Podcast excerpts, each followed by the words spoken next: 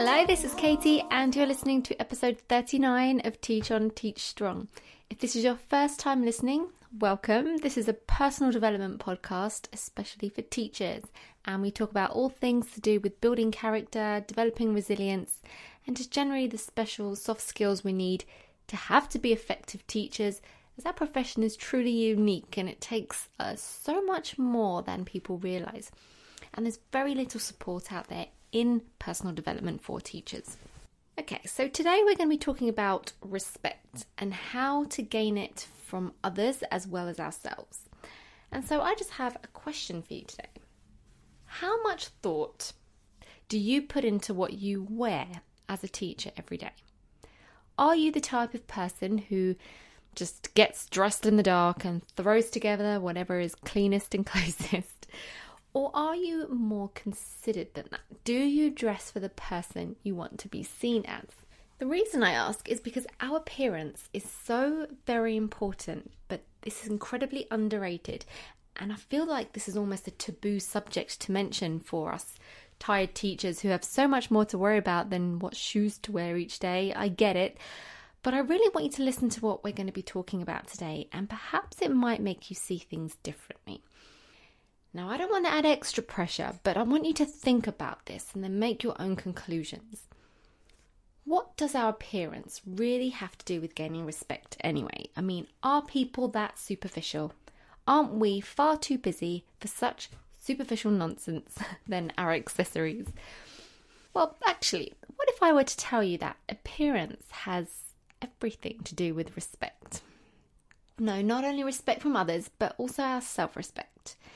Our outward appearance speaks volumes about how we feel about ourselves. And David J. Schwartz said it perfectly when he stated, Look your best, and you will think and act your best.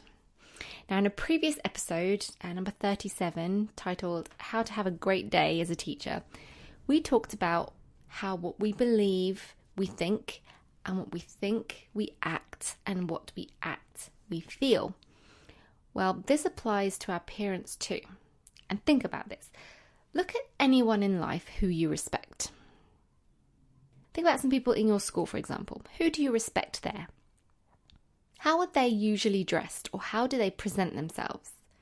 Are they standing tall, smartly dressed, oozing with confidence, or are they hunched over, looking down in scruffy clothing, looking all meek and sad?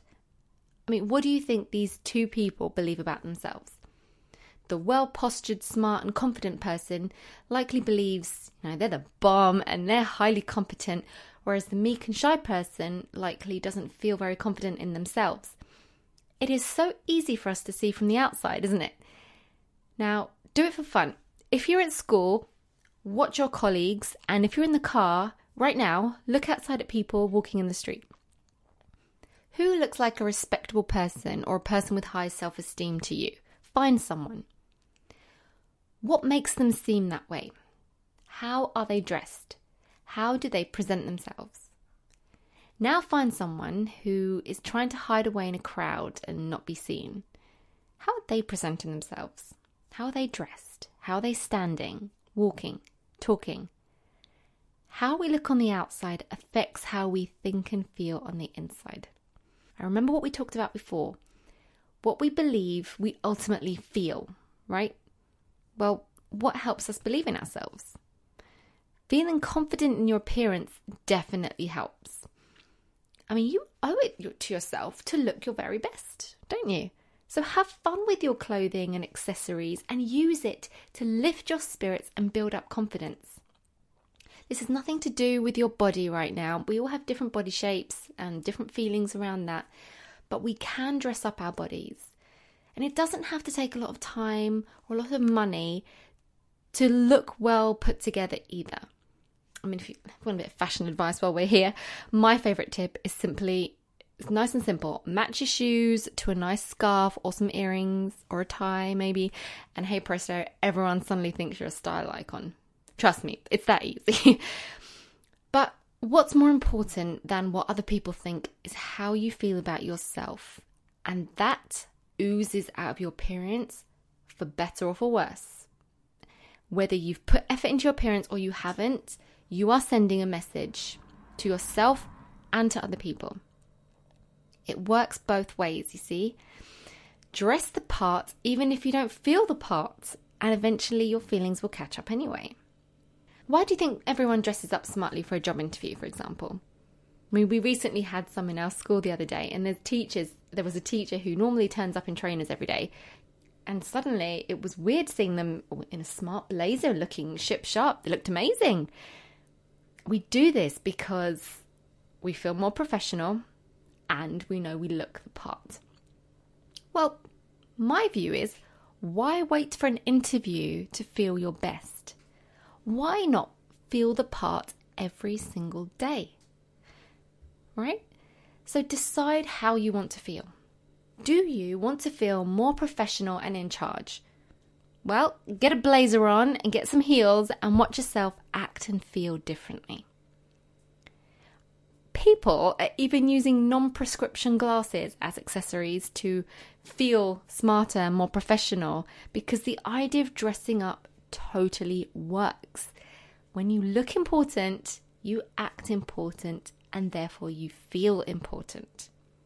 Okay, so that's all the self respect aspect, which is the most important. But your appearance not only talks to you, but it talks to others too, whether you like it or not. People make up their mind about what they think of you based on how you look and how you present yourselves. Okay, now we may not like that, but it's the truth and we have to accept it. So take a minute to look at yourself through your students' or your colleagues' eyes. What do you think they see? Are you going to work in jeans and scruffy trainers and unbrushed hair? What do you think they'll think of you? Are they going to be getting the message that you are in charge and you're put together and you're in control? I mean, the opposite end of the spectrum. Are you going to work dressed up to the nines with a glitzy ball gown and stilettos? I mean, what will they think of you then? or are you going to work in smart pants and a blazer with a colourful shirt for a fun pop of colour? What will they think of you then? So it's not up to me to decide what you message you want to send the world. That's up to you. What do you want people to see? And just reverse engineer it. And by that, I mean work backwards. Work out your message first. What do you want to tell the world? And then find out what you need to do to give that impression. Are you looking for promotion soon? Well, look what others are wearing in the position that you want to be in and learn from them. Dress the part, and eventually you will start believing and acting you'll like it.